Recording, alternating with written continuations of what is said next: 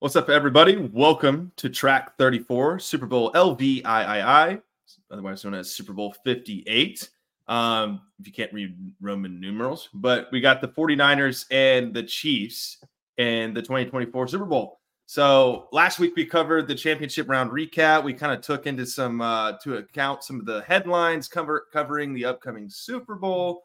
And so we're going to dive deep into the Super Bowl this week. We had the media day coverage and the Pro Bowl this past weekend, which we're going to get into the Pro Bowl in major depth, obviously, because it's just such an amazing event to show off your skills. And then we'll have a fun track ranking for you guys. But this should be a pretty good Super Bowl. There's two major scripts here that I think are exciting to talk about. I talked about them briefly in the previous pod. But yeah, we're going to get into that. But I'm your host, The Rook, and I'm joined by the medical guy. And we're here to bring it to you and shatter the script. So if this is the first time listening to this podcast, just remember you can like and subscribe to this podcast through our link tree on Instagram. You can find us at track.pod, or you can, whatever application you're using, Spotify, YouTube, or Apple Music, you can click the download button, like, and you can follow us or subscribe to us on YouTube. So we appreciate you guys sticking with us throughout this entire 2023 season. We'll have this episode and the episode after the Super Bowl to recap what happened. And then we're going to be moving into season 2 of the Track podcast with a lot of cool new features. So we're excited for that. But yeah, let's get right into our Shadow the Script segment. And it's the Pro Bowl. So yeah. So we get... I doubt either of us even watched the Pro Bowl. And that's kind of why we're talking about it, is because they kind of put these accolades on a lot of these players these days where it's like, oh, he's a 7-time Pro Bowler. And I get it. Back in the day, the Pro Bowl used to be something different. We remember those days with Sean Taylor, coming in there and rocking a punter on a fake punt. It was, the people like that. He was a menace in the middle of the field, Brian Dawkins, players like that, just kind of a different way of thinking of how to play the Pro Bowl. And then Kevin Durant joined the NBA and we've gone soft. So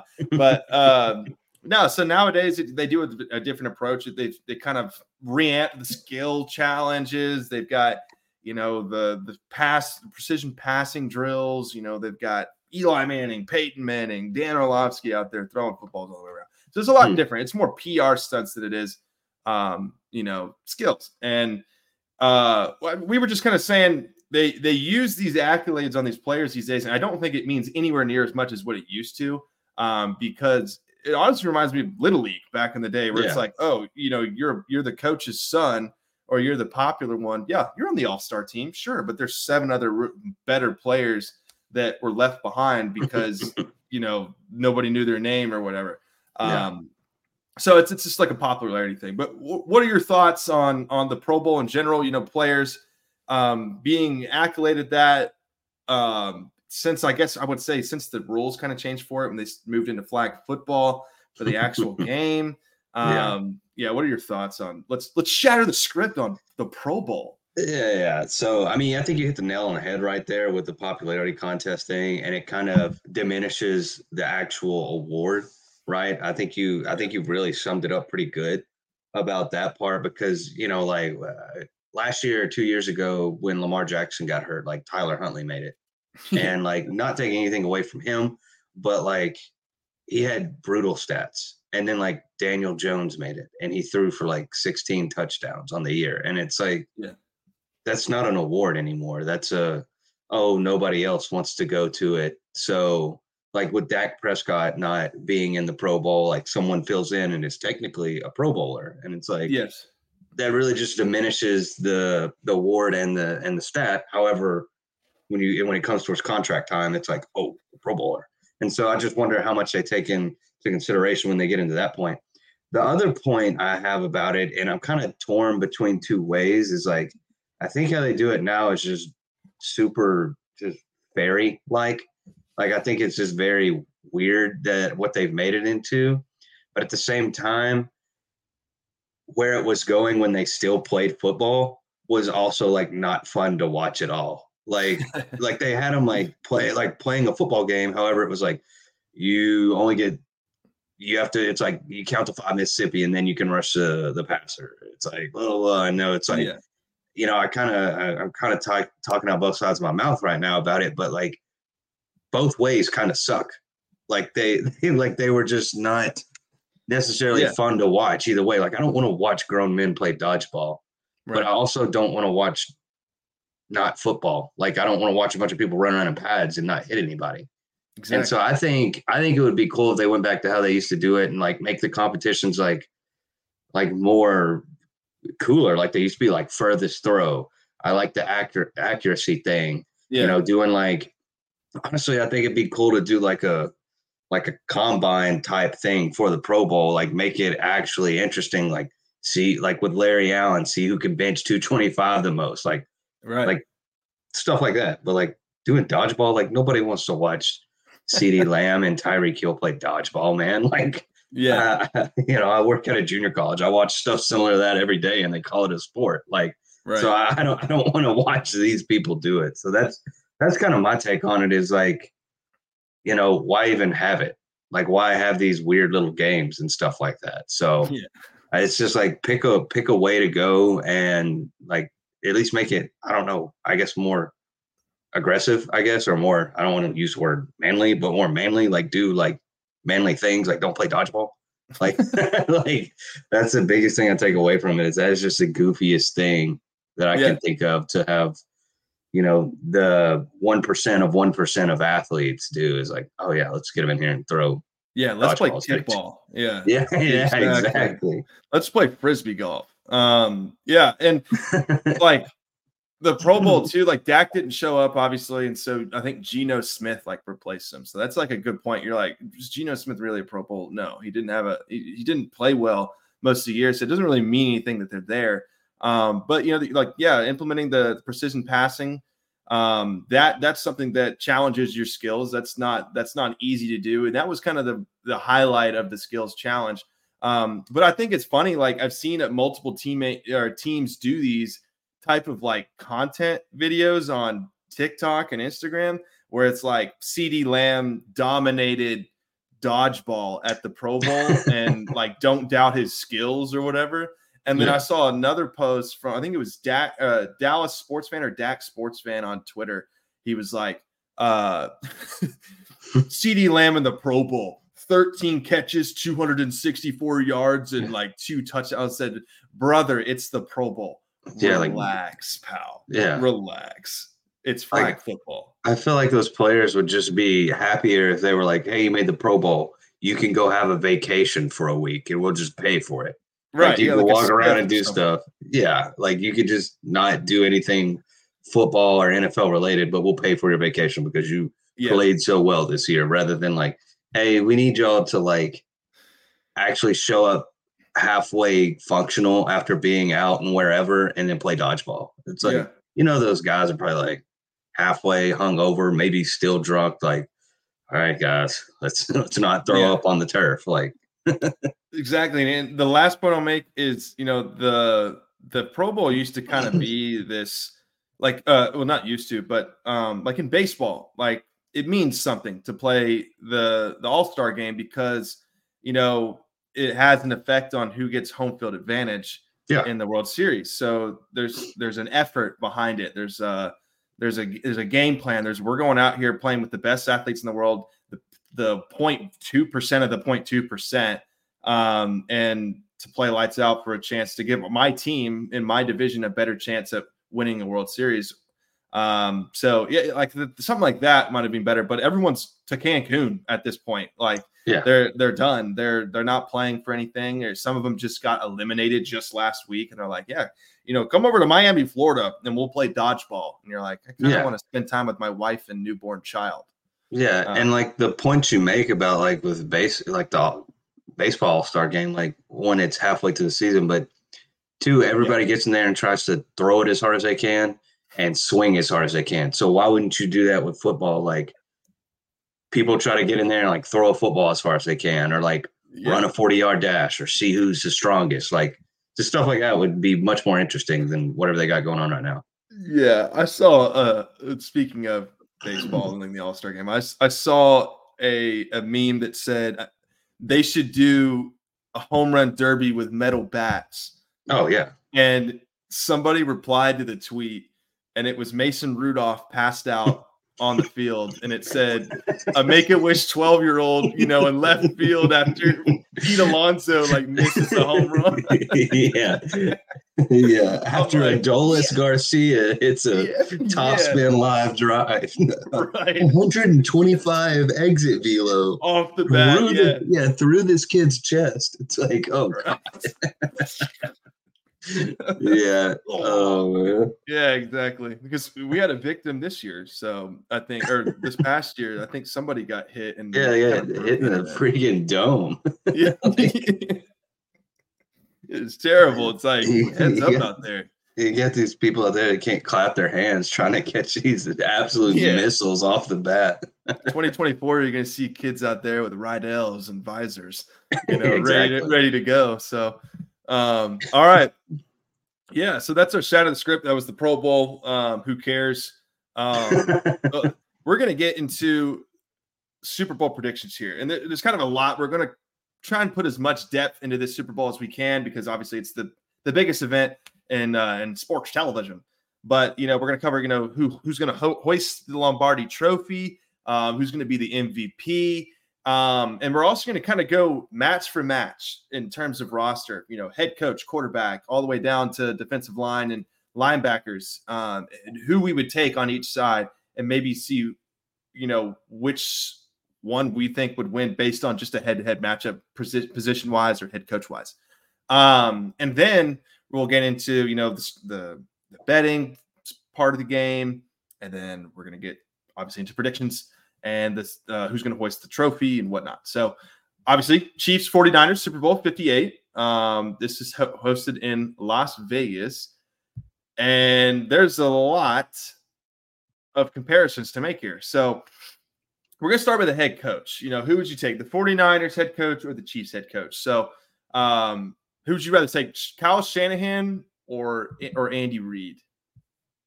Man, that one's tough. But yeah, I agree. I got to go with Andy Reid.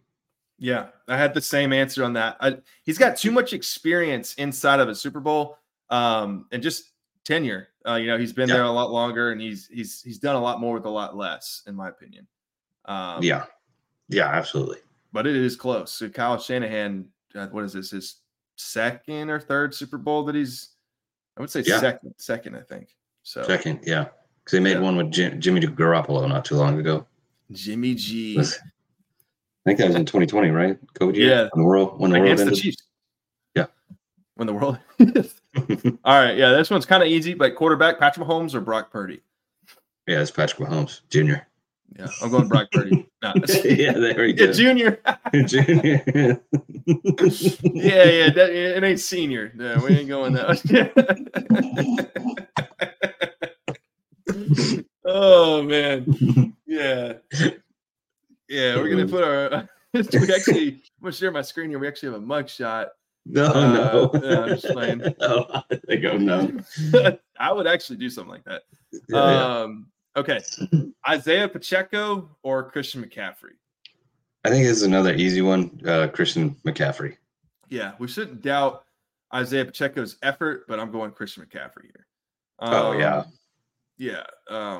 Okay. Wide receiver on the Chiefs side, you've got Rashee Rice, Valdez Scantling, Justin Watson, I believe Richie James and Kadarius Toney. And then on the 49ers side, you've got Brandon Ayuk, Deebo Samuel, if you want to count him, Juwan Jennings, and I believe Chris Conley's on the Chiefs. No, he is on the 49ers. Yeah. So anyway, which wide receiver core would you take, the Chiefs or the 49ers? Man, I'm gonna have to go with 49ers. I think that's the better all-around wide receiver room right there. I mean, obviously, if the Chiefs wide receivers play like they've played the last couple games, it's a little different. Yeah. But just seeing the history in all years, any moment, first 12 games, Chiefs receivers could show up, and then all of a sudden, this is a shit show. Yeah. Yeah, exactly. And I'm going with the 49ers as well. I just think they're more proven. I think Juwan Jennings is actually pretty underrated. He's a good third down receiver. But Rashee Rice, I mean, next year I expect big things from him.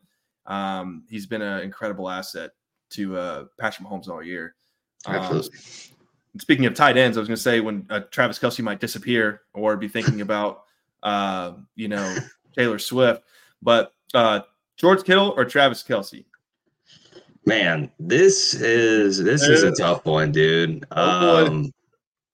I feel like Chris Collinsworth when he said that. There we go.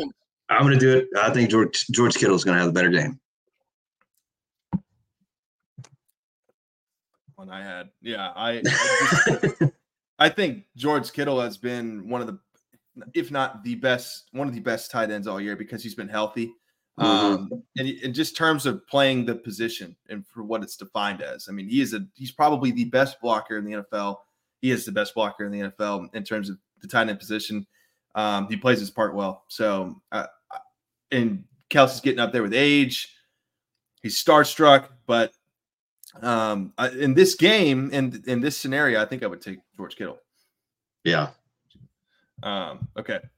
Now we'll move over to offensive line.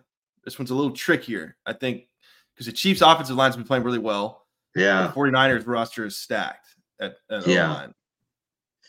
Yeah, I'm going to have to go with 49ers O-line. And it's just because, obviously, they're great and whatnot, but I think it's due to more, like, obviously, they're great players, but their scheme, like, with running the ball and doing stuff, I think gives them the notch if we were just going man-to-man and whatnot. But that doesn't mean the Chiefs' offensive line is bad at all. Yeah. I think if either team if it came down to controlling the ball and, running the ball and stuff like that, I think they're both very good. But I think that one's a lot closer than people think. But I have to give the edge to the 49ers. Yeah. Yeah, I am going to do the same as well. I mean, the Chiefs' offensive line, like you said, I mean, they held, I think, Patrick Mahomes to very minimal sacks in the playoffs. Yeah. And all year this year as well. And whether that's credit to Mahomes running around the pocket and, being able to avoid pressure or just the fact that, they've done a fantastic job. It goes both ways. And the Chiefs' offensive line is by no means not good. They're very good at what they do. The 49ers with Trent Williams, and I think they take the cake. I mean, that's the best left tackle in the game. Yeah. Okay, moving on to the defense. At edge, we've got the 49ers or the Chiefs, with 49ers having Nick Bosa, Chase Young, Randy Gregory, and Armstead, and then the Chiefs having Chris Jones, George Karlaftis, and I'm probably missing one or two. But me personally, I'm taking the 49ers by far. And it's not to say that the Chiefs aren't, again, it's not by much, but they've got so much big names and talent at edge that, Bosa can change the game in an instant. Chase Young, can change the game if his effort's there. But honestly, this is just my gut instinct, but you could easily argue that Chris Jones and, just them playing together as a unit, as a team, the Chiefs can be better than the 49ers at edge. I'm not saying they are, but I'm saying they could play better if they showed up.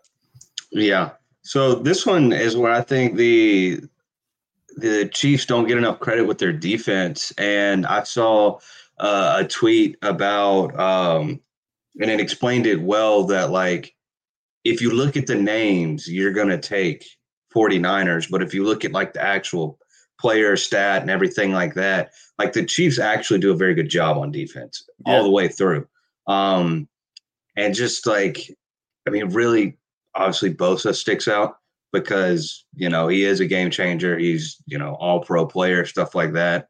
And then same with Chris Jones, man, I think Kansas City Chiefs defense kind of getting slept on a little bit. So I'm going to go with the edge. And defensive line, I'm going to go with the Chiefs. I think they do a very good job controlling the line of the scrimmage. Obviously, they may not have the big names that get 17 sacks a year. I mean, Chris Jones a couple years ago was that.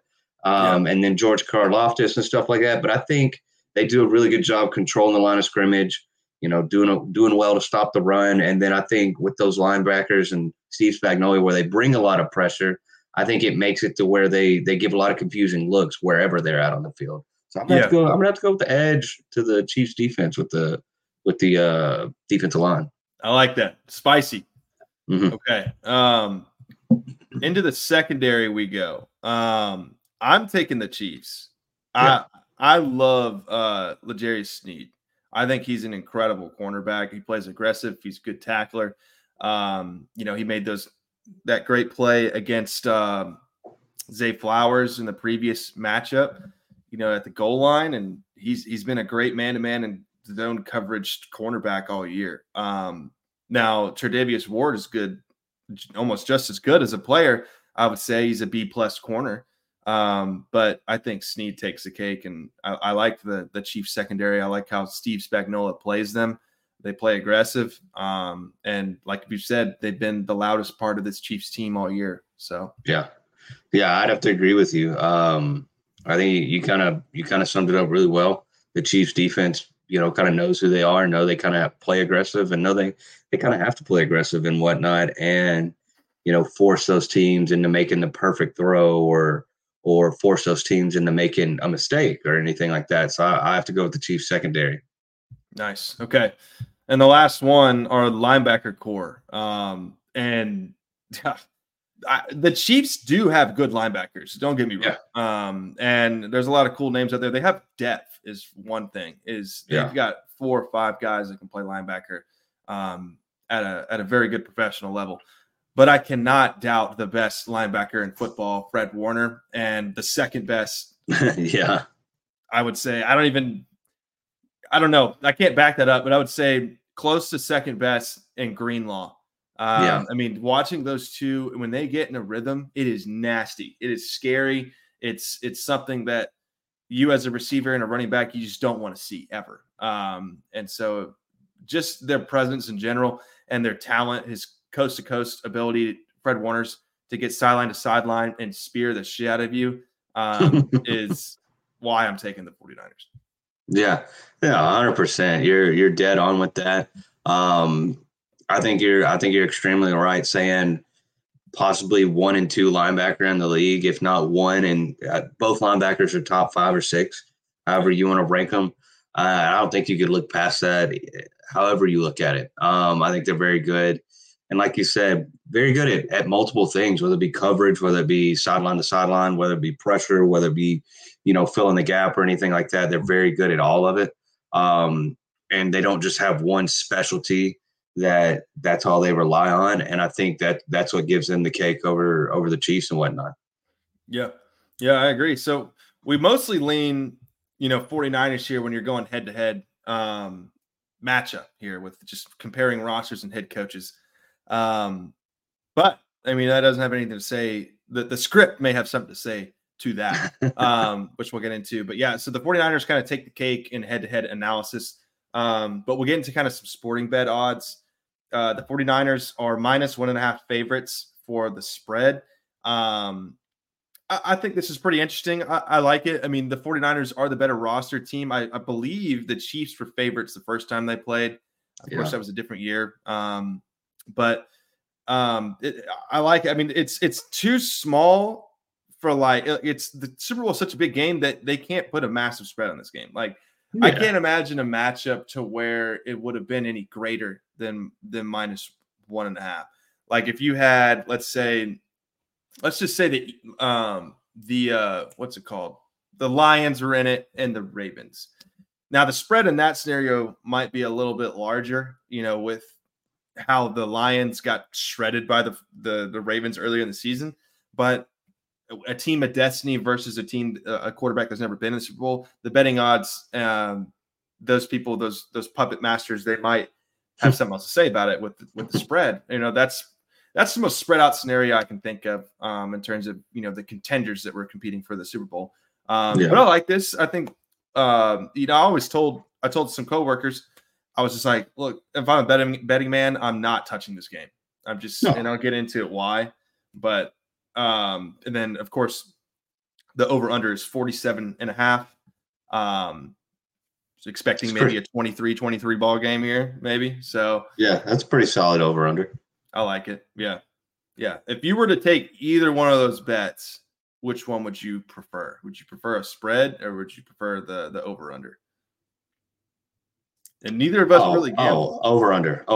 I'd take the over-under by far. 1.5 is like you just got to be – you got to be for sure. Because, I mean, 1.5, like either way. And I don't know what the money line is or anything like that. But, I mean, if I was betting, I'm taking the Chiefs all the way. Yeah. Because you got the best quarterback in the league.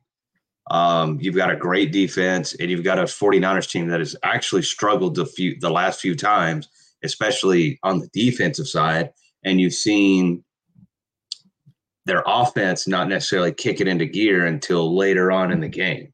And so that's where I feel like – and then you've got all the bullshit coming out about how the 49ers are practicing on turf fields and, you know, the AC doesn't work and they don't have margaritas waiting at their door, whatever the hell they want to say. But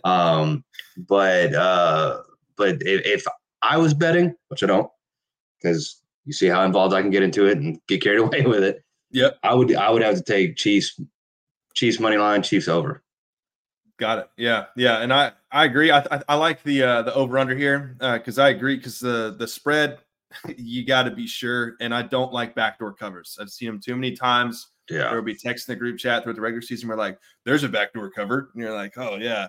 But you know, the over under 23-23, these are both technically high powered offenses. You can see a scenario where they're going back and forth. And, I would rather do that than say, oh, they're for sure going to win by more than two or whatever the case would be. Yeah.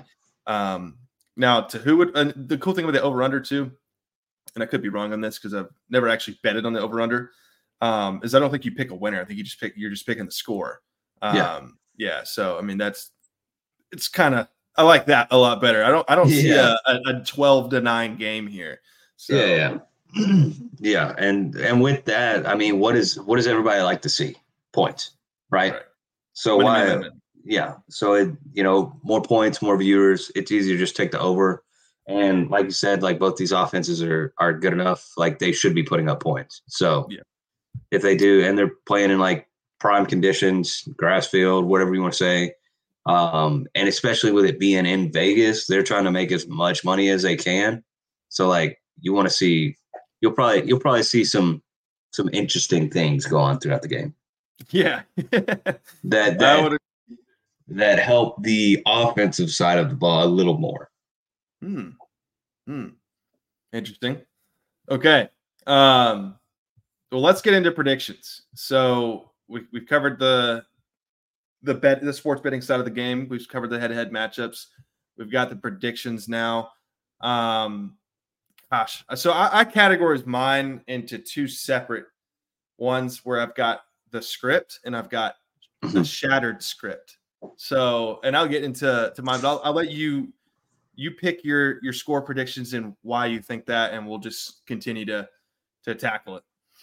All right. So I have Kansas City 28-24.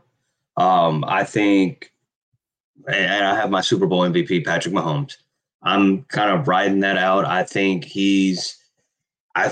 one, the experience, two, he's the best quarterback in the league. We just saw what they did last week and how, you know, it kind of, even though the second half, they didn't do much on offense. It didn't seem like the game was very out of control or out of his hands. And, you know, in the biggest times, you want the ball in his hands. And it seems like in the last two games, he could do no wrong. Right. And so I think that's just how they're going to control the game. I think that I think the 49ers, they've just been not like very good the last two games, and they have pulled out wins. I think everybody can look at the last two games and been like, how the hell did the 49ers win that? Like two games in a row where that happened, and credits to them and Brock Purdy, he's very good as well. But I just think the Chiefs are going to be better coached. I think the Chiefs are going to be,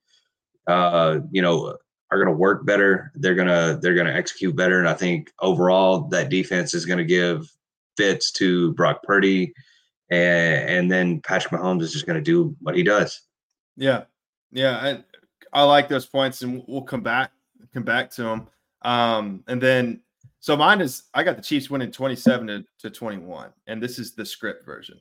And I think Travis Kelce proposes to Taylor Swift underneath the confetti. This is something I've been saying for 2 weeks now. It would just make so much freaking money, just everywhere, just viewership, magazines, social media. I mean, you name it. If he did this, it would just break the internet. I mean, I know Tucker Carlson's, interviewing Vladimir Putin, but it's like, bro, look at this. But, and I the script, the Super Bowl MVP for the script, I think would be Travis Kelce. I think he has 8 receptions, 96 yards, and he gets 2 touchdowns, and they gave him the MVP. And this is, I call it the script because it's like your dream scenario. If you're a Swiftie and if you're a master of puppets and you're sitting there going, oh, this is just pure, like, let's put fuel to the fire. And so is it likely? I don't know, but let's go the shattered script version. I've got the 49ers winning 30-26. And Sam Darnold MVP. Oh, Sam Darnold. Yeah. DFC Masterclass, 49ers hold first half lead. Brock Purdy takes the Super Bowl MVP, going 24-37, 276 yards, 3 touchdowns, 1 pick. But we're going to get the script version. I'm just telling y'all. You can't doubt Mr. Inevitable. The shattered script version is just me saying that the 49ers are a better roster team that on paper, and they've been a juggernaut all year. But, yes, you're right. And then we'll come back to the points you made, is that those 2 playoff games that they had before, they were not in control of the game. They were playing from behind, and that is not a comfortable situation for Brock Purdy. However, he did get away with it, playing a quarterback his first time in the playoffs. That's Jordan Love. Wasn't supposed to be him, but, they surprised a lot of people there. And then you move on into the Lions game where they just smoked the 49ers in the first half, and you got the defense making these plays. Dan Campbell going for it on 4th and 3 and giving the 49ers an opportunity to get back into the game and thus win the game. So it ain't going to be that easy when you got Patrick Mahomes. Patrick Mahomes does one thing really well. It's called inevitability. And whenever you get the lead with Patrick Mahomes, 9 times out of 9 times, he's going to win the game. He is the best in the game at it. And I know I'm glazing at him right now, I guess. Yeah, but you are, bro. Yeah, but it's just the truth. Sus. Yeah, super. I mean, if you, what further comments do you have on it? No, I mean that you made really good points. Is that the 49ers they haven't played yes, the Lions were good, but Dan Campbell said after his interview, and I think after the game where they lost, and I think you mentioned it on the pod last week about now we're the ones with the targets on their back, right? Yeah. They weren't expected to be there. Neither were the Packers. And they still they still had troubles with those teams, but they are very good teams. Don't get me wrong. The Dallas Cowboys got, shit pumped by the Packers and whatnot. Yeah. But just for them to look that bad was very concerning for me. Because, I mean, the Lions, like you said, just steamrolled them in the first half. And for you to just not put that game away or really not look good for a whole half and then lose like that, I mean, you're not going to have that with an Andy Reid coach team and a Patrick Mahomes-led team. So they're going to have to play, I mean, as perfect as they can, or else, there's not going to be any of that, we're going to be able to come back in the fourth quarter. I just don't see that happening. So,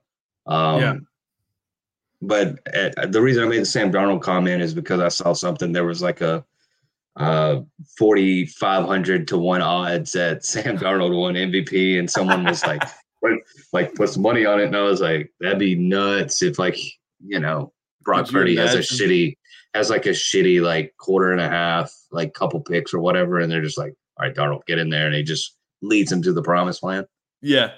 Yeah, I thought it was interesting. Well, I'll get into that in a second, but you know, to mention first, Joe Buck, gosh, I was going to get to that. Patrick Mahomes, his playoff run was much more impressive because he was beating, he went against two MVP candidates. Yeah. You know, Josh Allen and Lamar Jackson. And in both of those scenarios, he proved that he was the better quarterback with a whole lot less. And yes, Josh Allen could have tied that game to go into OT, but we've seen an OT between Josh Allen and Patrick Mahomes before. So I'm not saying it was a guaranteed win for Patrick or for Josh Allen if that field goal was made. But Josh Allen did play well enough to win. And then you go into Lamar Jackson. Lamar Jackson was encapsulated by this Chiefs team. I'm not sure that's a word. I've heard it before, I think. Yeah. But yeah, you got it. And I was just like, this, that's what we call Mr. Inevitable. So it's just a very impressive run there. It looked like Mahomes was meant to be there. And he was built for the when the lights are bright. But yeah, like to get into, go ahead. What? He did it. And he did it against defenses that are equally, if not better than the 49ers. And like the point you made, like he did it against MVP quarterbacks and I mean, just incredible defenses. Like Baltimore Ravens defense was talked about, like, they were the second coming of Christ of a defense. And, I mean, he did it against them. And it was honestly pretty handedly, too. So, I mean, it's just going to be interesting to see how it plays out, man. Yeah. And then the last thing I'll say is I saw Joe Buck commented on going to the Las Vegas game and said that he wanted no part of it. I'm paraphrasing. He said he wanted basically no part of it because he thought it was Vegas and something weird was going to happen. And he thinks it's not going to be good. And I'm like, what does this dude Joe Buck know? Like, what is going on here? And so I was thinking, you know, the Illuminati. The Illuminati. Yeah. The all-seeing eye. I was going to say, yeah. Yeah, the camera. And so I was thinking, and we're going to say Project Bluebeam occurs at Las Vegas Stadium. And aliens will invade Las Vegas Stadium at halftime during Usher's performance as he's singing "Hey Daddy" with his shirt off, sweating with a 8-pack of abs, and you're gonna see little beings and hovered aircraft, and when they open for fireworks, and they're gonna go, "Wait, what is that? What are all these lights?" This time they're turning on a lot more lights than last time, and we're gonna see holographic beings from above, and Joe Buck's gonna say, "That is a disgusting act. Oh my God. That is disgusting." It's gonna be Randy Moss mooning the crowd in holograms. No, but he did say that. I'm not joking about those comments about what he said. He said something weird he thought something weird was gonna happen at the Super Bowl, which I thought was really weird. Like CIA intelligence espionage type shit. So. You're a jackass, man. You took that and ran with it. I was like, where is this going? Oh my God. I can get on and ramble now. Anyway, so okay, so we have the Chiefs basically winning the Super Bowl. And the Patrick Mahomes or Travis Kelce winning Super Bowl MVP. And you know, we talked about the headlines last week. Yes. You know, the confetti will come down. Taylor Swift will be in the podium with Travis Kelce. It'll make headlines. That's what we think the script is. So, but yeah, let's get into our that covers the Super Bowl. So you guys enjoy your weekends. Drink responsibly. You know, be safe out there. Don't do anything stupid. You know, hang out with your boys. Drink some garage beers. Play some pool. Garage beers. Yes. Yeah. So if you're in Vegas, you know, I doubt you are because most of our clientele is in Houston. But just be careful out there, gentlemen. Have a good time. That being said, I'm going to be the craziest one ever. So, okay, let's get into our track ranking. We want to cover our top 3 Super Bowl moments. This is from anything from commercials to you know, plays to games to anything. So, I'll let you go first. I've been rambling a bit. So. It's okay. So actually my first one, obviously honorable mention. However, this is an honorable mention DB list or nominee for a Super Bowl. And it is the 2019 Maroon 5 halftime show. I think we all either remember it or try to delete it from our memory as quick as we can. You know, you had Adam Levine up there, you know, just a weird, a very odd, like halftime, just Super Bowl, just playing like payphone at halftime. And you're just like, everybody's just like, what? I'm out of payphone. Yeah, exactly. And it was just like, we couldn't find anybody else, and we got this dude up here. Yeah, and I think it was in the midst of like, so like I was reading, it was in the midst, like that's when everybody was like boycotting, doing the halftime show due to the Colin Kaepernick controversy. And so I think they asked like all these people, and they were like, no, we stand with Colin Kaepernick kind of stuff. And then, you know, Adam Levine was like, oh, I'll do it. And like, I think he brought Travis Scott out there too. And it was just like, turn up. Yeah, we were like, what are we doing? And it was bad. So that's when I remember just watching the halftime and just being like, yeah, let's flip to something else. Let's go to the Puppy Bowl or whatever it is that they played during the Puppy Super Bowl, yeah. Yeah, if you were watching that Super Bowl halftime performance on LSD, you'd be on a different planet. But, you know, mine is, speaking of puppies, mine honorable mention was the Budweiser commercial with the dog and the horse. Oh yeah. That was, I mean, that'll make a grown man cry. That's a fantastic commercial.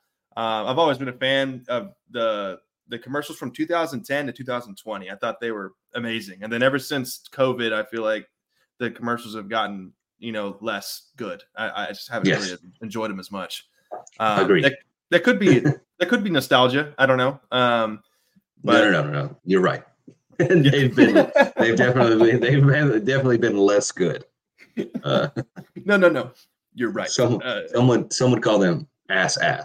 So yeah, exactly. Okay. Your gold ranking. So my gold and so you probably don't remember this one. This just shows how old I am.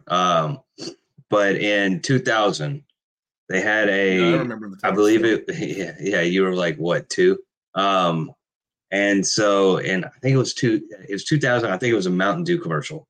And it was the infamous commercial where it had all your buddies on the phone and they were screaming, what to everybody. And so that was the commercial during the Super Bowl. That's when it first aired. And I remember watching that and then growing, like being a 7 to 12 year old at that time, like that's all you did. Like, you know, bless our parents' hearts growing up then, because that went on for like 5 or 6 years of just everybody just yelling what's up or calling your buddy on the landline and just being like, and you're just like, I just know our parents were like, yeah, our kids might be on the spectrum. They might be. They took the joke right out of my mouth, man. Yeah, they're like calling the doctor. They're like, yeah, Dr. So-and-so, we need to have an appointment tomorrow. Something's wrong with this kid. Yeah, we got to bring this guy in. He may have something extra in him, you know. So. Yeah, or something less. I don't know. Something less. No, I remember that one. And like everybody knows, like when you say like everybody's like, Yeah, don't worry. We had YOLO. I think that was a little bit worse. Yeah. So, I don't know if you remember that. YOLO, I remember that. Yeah, but still. Yeah, YOLO, bro. You only live once. Yeah. Screw off. Yeah, that shit sucks. Yeah, then there was that shit sucks. And there was a 2-year period of Sadid. That was everywhere. Everyone. Oh, that was still good. Yeah, that was still good. That's fine. Sadid. It's Wednesday. It's Wednesday, my dudes. Okay. My gold, I'm sorry it's not a commercial, but I'm going to Santonio Holmes end zone catch. And this is in 2009. The Steelers win this game, you know, 27-23. It was a 6-yard touchdown catch with 35 seconds left. The reason I'm putting this in, this was in 2009, like I mentioned. I was 9 years old when this happened. The reason I'm putting it in here is because it's the first Super Bowl that I remember. And I remember watching the entire game and going, oh my God, I love football. Like, this is amazing. This is the Super Bowl. And I had the Madden game. I used to get my teeth kicked in by my brother in Madden 09, Madden 08, whatever that one was. I know it's like a year ahead. But I remember the cover was, I think it was Larry Fitzgerald and Hines Ward. And I used to have it on the PSP. And I'd play it on road trips. I'd be playing Madden on the PSP. And I was just like, oh, I'm trying to mimic this Santonio Holmes catch. So there's an iconic one. It's something that got me into watching the Super Bowl in depth at a young age. So Santonio Holmes, that was just a fantastic catch. It's one that it's always like rent free in my head. It's like, damn, that catch was nice. Yeah. So man, that's a good one. Okay, your platinum. Yeah. So my platinum, and I mean, my list is more like just most memorable, like stuff that just sticks out. Yeah. And I don't want it to come off as weird, but like the 2004 Super Bowl when like the Justin Timberlake, Janet Jackson mishap. Do you remember that one? You probably don't. It was a while ago. It was, what was that, 2000, like early 2010s or? It's 2004. Yeah. And so, yeah. So you'd have been four years old, I guess. Right. Yeah. Yeah, you wouldn't remember that. But basically what they were doing, halftime show, they were dancing, and they were supposed to do something where they like ripped an article of clothing off, but it was supposed to be like an article of clothing to reveal another article of clothing, like something like that. And they ripped it off and it all came off and her boob just popped out. I remember everybody going to school like the next day, like, hey bro, did you see that? Did you see that? We're all like 10 years old. Like, yeah, like, you know, the people were like, God, I feel so old saying this, but like people back then that had like TVs that could like stop it. Like you could DVR back then, like you could do that with whatever now, but back then you only had like certain things, and you're like, your buddies be like, yeah, dude, I stole the remote and like stopped it on there, like looked, and it's like, oh my God. So I just remember that because it was talked about forever. Like it was like a war crime, and it was just like an accident. And people acted like it was on there for forever, but it was like, boom. And then she like hid, but it was just one that just was talked about so much that I can remember from the Super Bowl and whatnot. But it was also an interesting pairing. It was like Justin Timberlake and Janet Jackson. And that was when JTM was young, dude. So he was a young one. Yeah. Damn, dude. I can't believe they must have put that shit in the Vatican archives. I've never heard of that. I'll send it to you. Wait, what? Yeah, yeah, I get the link and it says Pornhub. You're like, yeah. Chunk that phone across the room. But all right, yeah, mine was my platinum is the Eminem, the Brisk Eminem Super Bowl commercial. And so here we go. Let's see if it plays. Let me know if you hear the audio on this like immediately. Okay. You hear it? Yeah. He has to do commercials all the time. And I always say the same thing. First, I need some hot chicks. Second, we film at my house, so I ain't got to go anywhere. Third, I record my own song. Yo, bring it. Cool, refreshing, nice tea, drink it. Oh, wardrobe malfunction. But once I try their product, I always hate them. So I bounce. Hey! The wardrobe malfunction, that's the joke right there. You can't change your name to Eminem's. Yo, my bring it, my bitch, numb, mother, you. Nice! See? That's why I don't do commercials. Dude, that commercial used to crack me up so much. I was watching it, but yeah, you're right. I mean, that's the reference right there. Janet Jackson, perfect platinum. Yeah. You're welcome. Without even knowing it. But dude, me and my brothers used to make fun of that last part. It was like, no, you can't change your name to Eminem. Shut up, mother. Pushes him off the cliff. That's why I don't do commercials. And flips the hood at the end. That's a fantastic one. There First, are more British hot chicks. Yeah. Once I try the products, I always hate them. So I bounce. But there's more Brisk commercials. I think there's a Ozzy Osbourne one that was really good. Yeah. grow a front butt, you know, whatever that he's saying, yeah. whatever, go on another cruise. You can't say darn, shoot, or fudge, you know, all that kind of stuff. Like, and then there was a Darth Maul and Yoda Brisk commercial. I don't know if you remember that one. Yeah. But yeah, that, so yeah, the Brisk commercials are pretty legit, but Eminem takes the cake. Absolutely. That's a good one. Yeah. All right. Well, my diamond one, I actually did a game this time. It's kind of boring, but I think the last pod I was on is one of my most favorite playoff games, but it was the 28-3 comeback from the Patriots in that Super Bowl. I still, like, when you just think, still to this day, when you think about it, it's like when your team goes down, like in the Cowboys and Packers game, like that game makes me think like there's still a chance. There's still a chance. And like, even though you know there's not, but like remembering that game and being down 28-3 and being able to come back and win that, you just always leaves a little doubt in your head. And to do that in a Super Bowl is nuts. Yeah. Because I think I saw a picture the other day, like going into the fourth quarter, it was like 28-12. So it wasn't like it was 28-21 going into the fourth quarter. Like it was still a big comeback that had to happen. Yeah. So that's that's my diamond ranking. I was very close to putting that one as my diamond ranking. Like I had it typed out and everything. And I was like, and then I switched it to the 2015 Russell Wilson interception at the goal line versus the Patriots. So another Tom Brady game. Mm-hmm. Cause this one, it echoes in eternity. Even today, they're still making comments on it, you know, on Thursday Night Football, on CBS, you know, wherever you have it, saying like, run the damn ball, run the ball. You're on the one, you know, you have the best running back in the game, the most physical running back in the game, run the ball. And, you know, still cracking jokes about it to this day. And I remember watching that.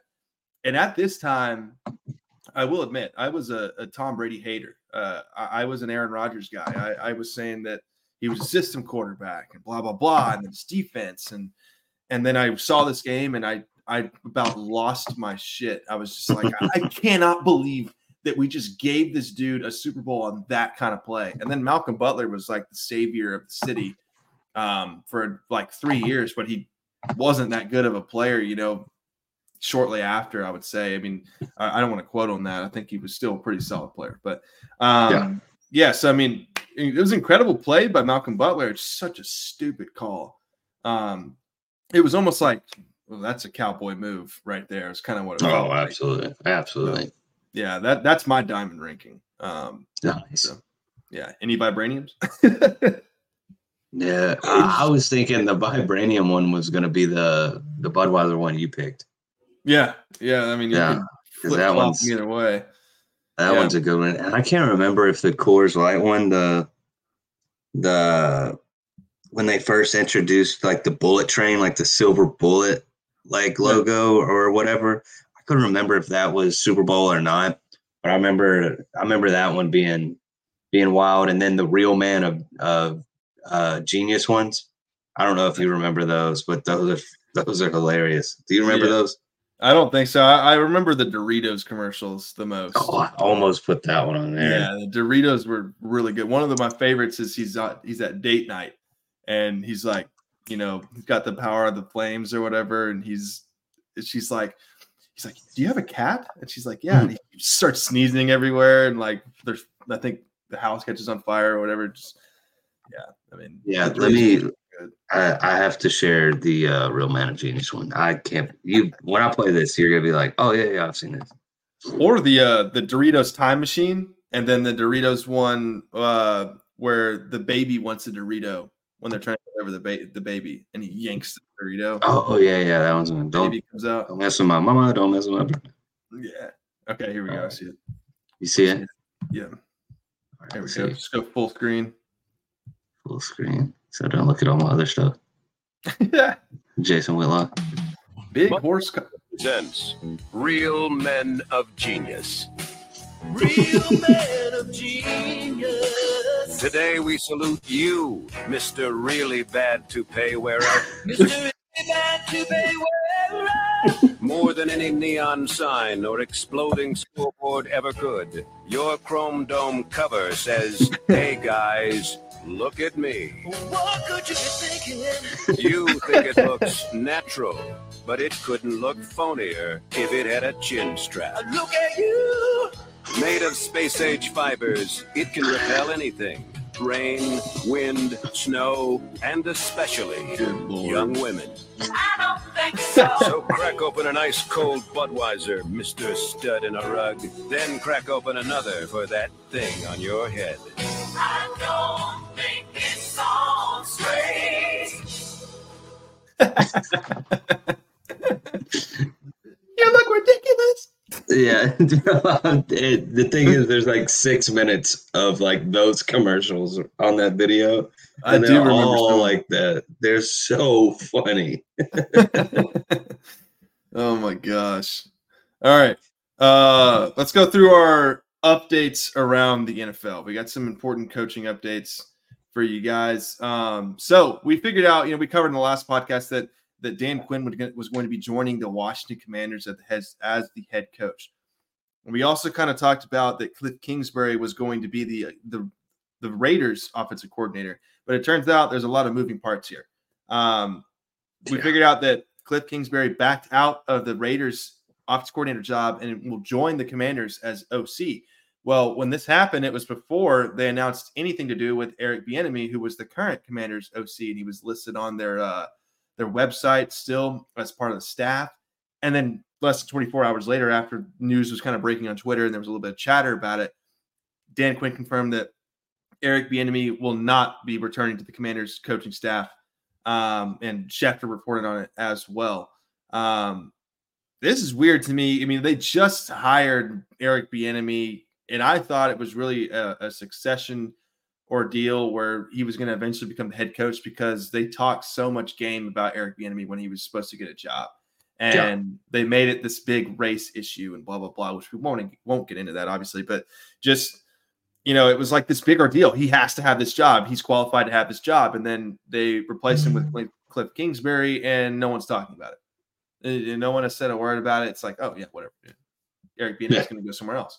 And it's just like, it's kind of like the mainstream media's perfect storm is the way that these things happen. They just sweep it under the rug. But I thought it was kind of wrong of the Commanders to do. But I get it. Dan Quinn's going to bring over his guys. There's nothing wrong with that.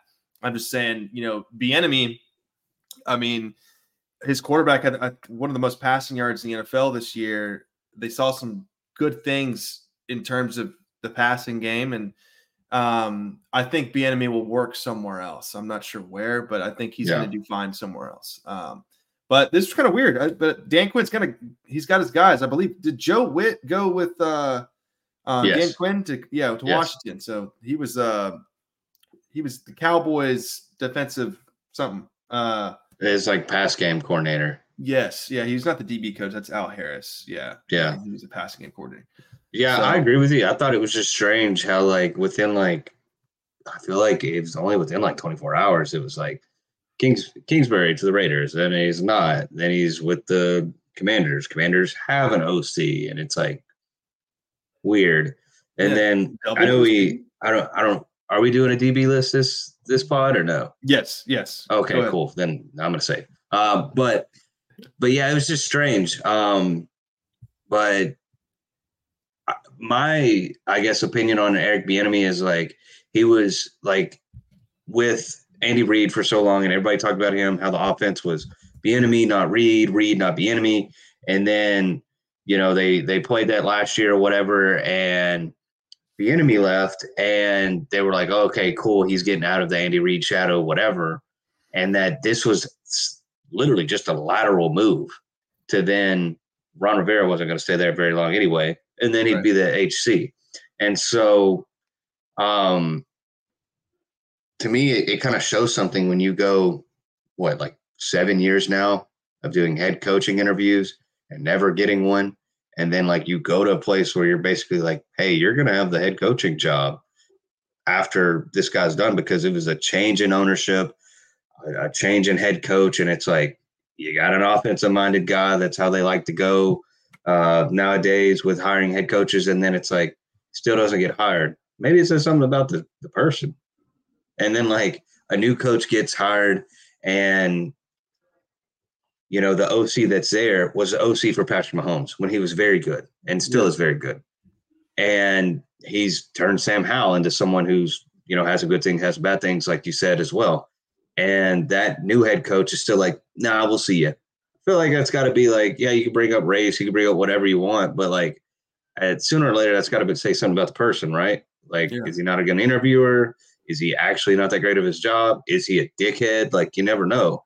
And so that, you know, to lead us into our next topic, I guess that's who was going to be. There were two DB list candidates, and this was number one was Eric Bieniemy, literally talking about for the last few years of him being a head coach, deserves it, you know, makes a lateral move, gets to a lateral move, does okay, and then you get in that situation and you get a new head coach and it's like, hell yeah, we're raring, we're roaring, we're ready to go.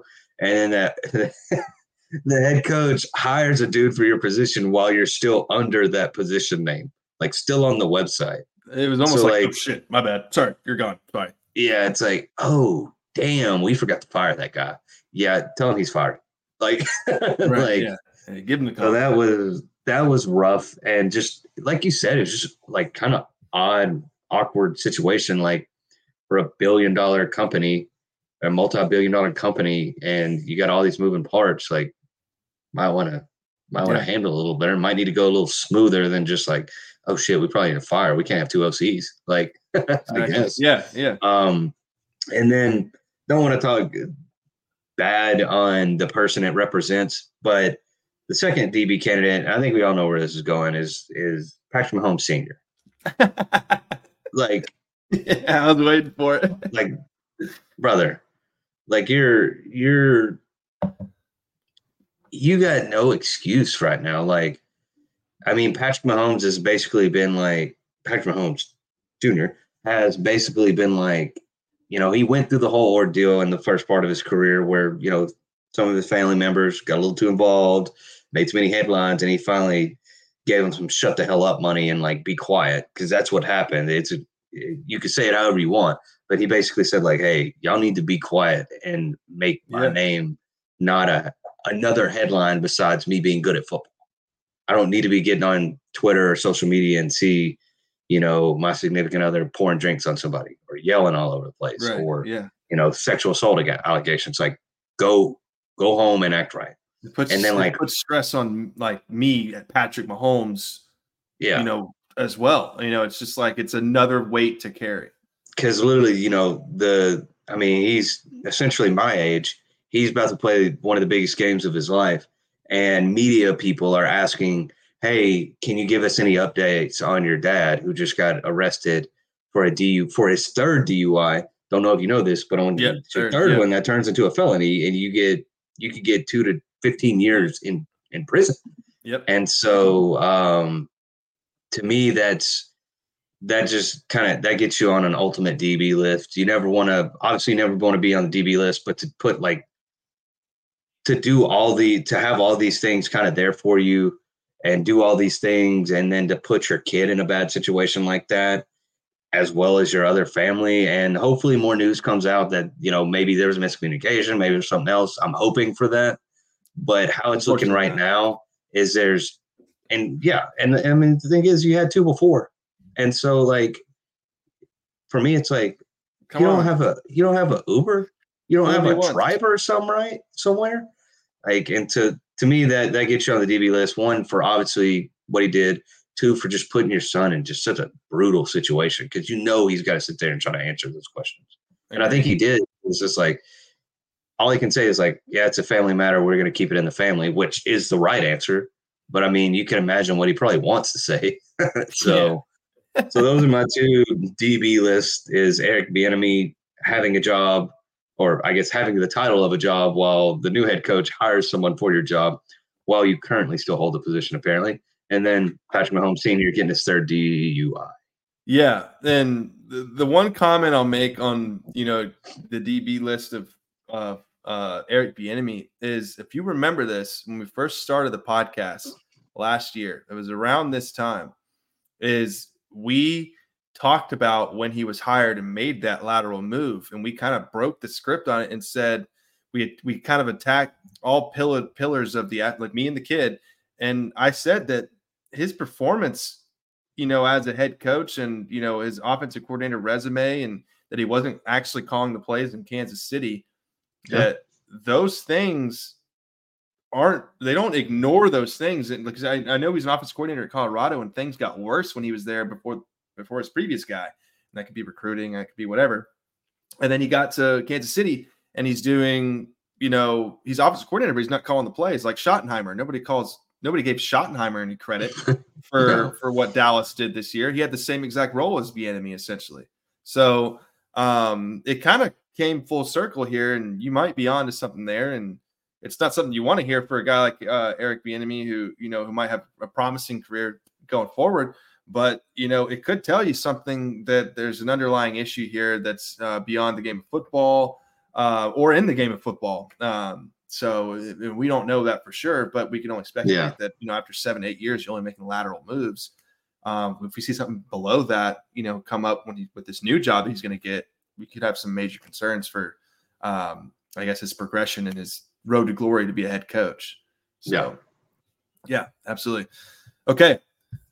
Let's finish off with our Tracking the Boys segment. And this is going to be short and simple, short and quick. You know, obviously we know the Super Bowl is coming up. And so we got some things we're going to talk about for the Dallas Cowboys, and that has pertained with free agency and how we're going to attack it. But I kind of saw this nice little post here that talked about some notable Cowboys free agents and whether or not we should sign them or let them walk.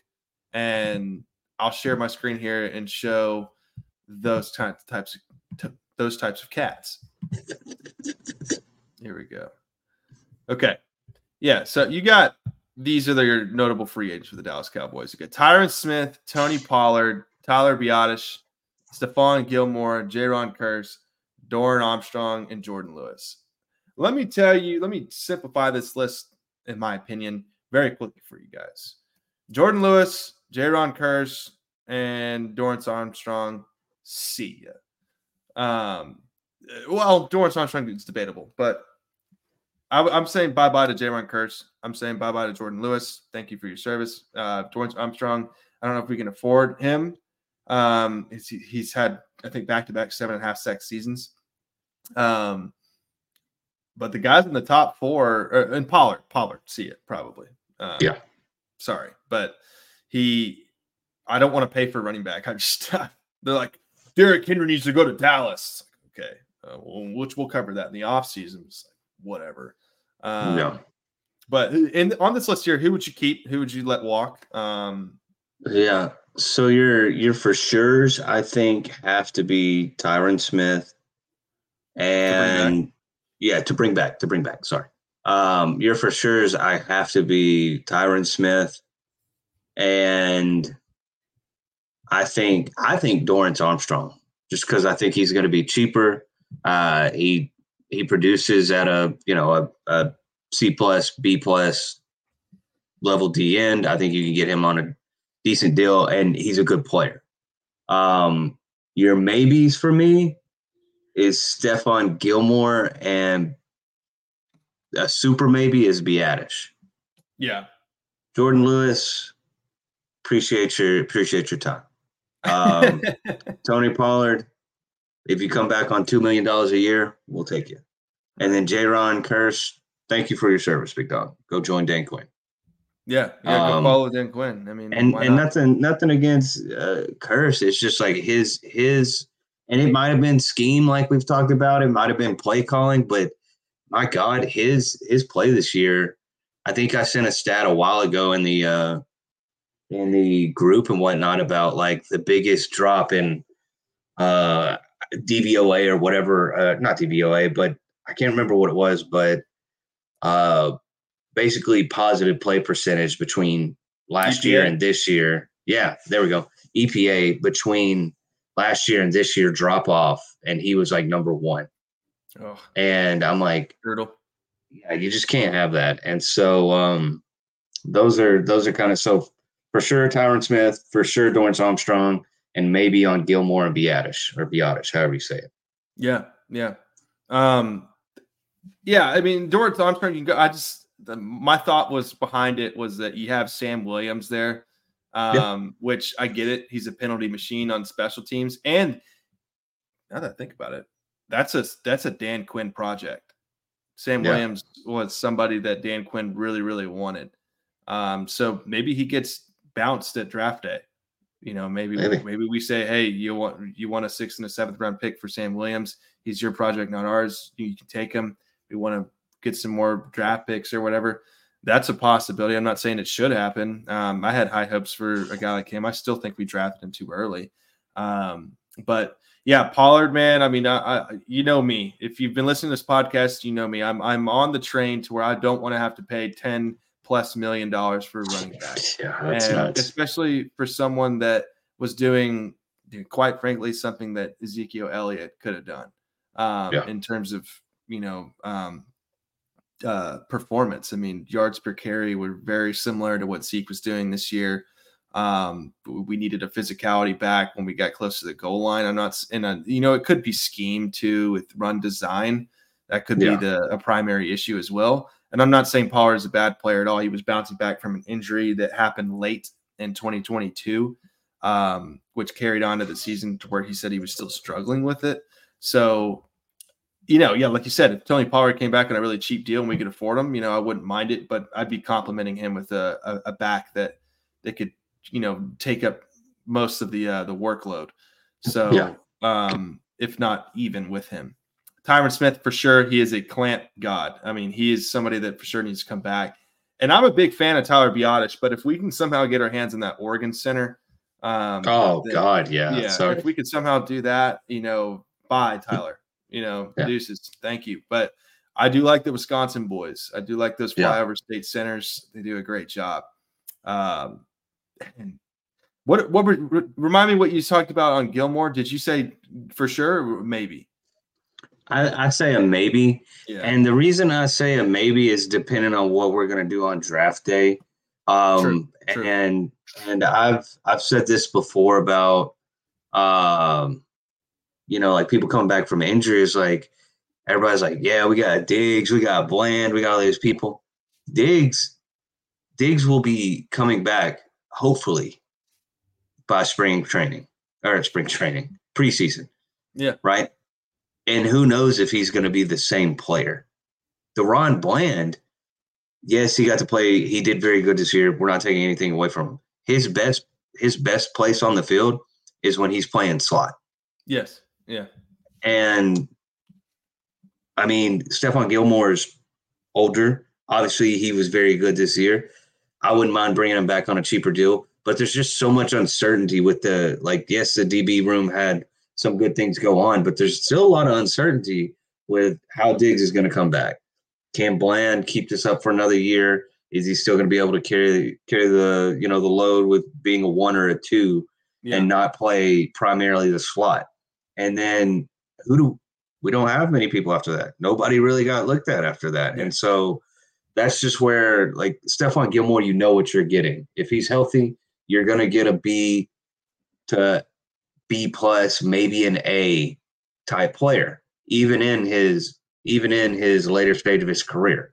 Like we saw it in the Seattle game. Like when he wants to step up and has to travel with somebody, he may not be what he used to be, but he's still going to get the job done 85, 90% of the time. And so I would go with like a closer to maybe to a yes with him, just because it gives us a little bit of a safety net on the defensive back position. Yeah. And another thing too is, and I mentioned it with Sam Williams, but with Dan Quinn leaving, a lot of those guys that we signed at cornerback and drafted at cornerback were those long-armed prototype cornerbacks that Dan Quinn likes. So that's one thing to consider going to 2024 is that we kind of have to revamp whoever it is. I mean, if it's Al Harris, I can see Stephon Gilmore coming back. I think I think they rally around Al Harris a lot, and I'm not, I don't know if I want Al Harris to be the defensive coordinator, but I know that our guys like him and he's done some great things at the cornerback position under Dan Quinn. I think he can certainly do a decent job at defensive coordinating.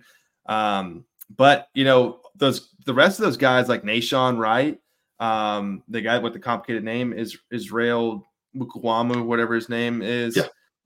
Like those types of guys, those are long-armed Richard Sherman prototype corners that Dan Quinn wanted. So yeah, we got to think about if we want to continue going with this direction of scheme or if we want to go a new way, which, like you said, goes back to the draft. You know, do we go after somebody in the draft? Do we go after somebody in the trade market, free agency?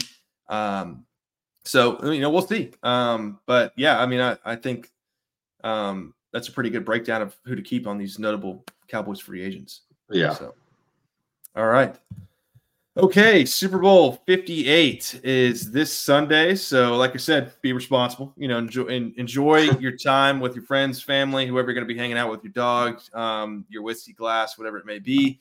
Hopefully, it's going to be a good, entertaining matchup. But, you know, like we said, we got the Chiefs winning this one. And hopefully it doesn't happen. Hopefully the 49ers – actually, I don't know, but who cares? But, yeah, so this is Track 34. This is Super Bowl LVIII.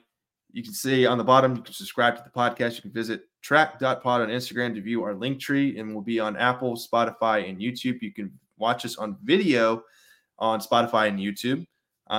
Super easy to download. You can like, subscribe, and share with your friends. And we will be back next Wednesday for the last episode of season 1 before we implement season 2 in March. So, and a possible return of the kid? And a possible return, permanent return of the kid? Let's go. Huh? Huh? Huh? All right. Well, y'all enjoy the Super Bowl. Go Dallas Cowboys. Go Stars. Go Stars, baby. We'll see y'all next Wednesday.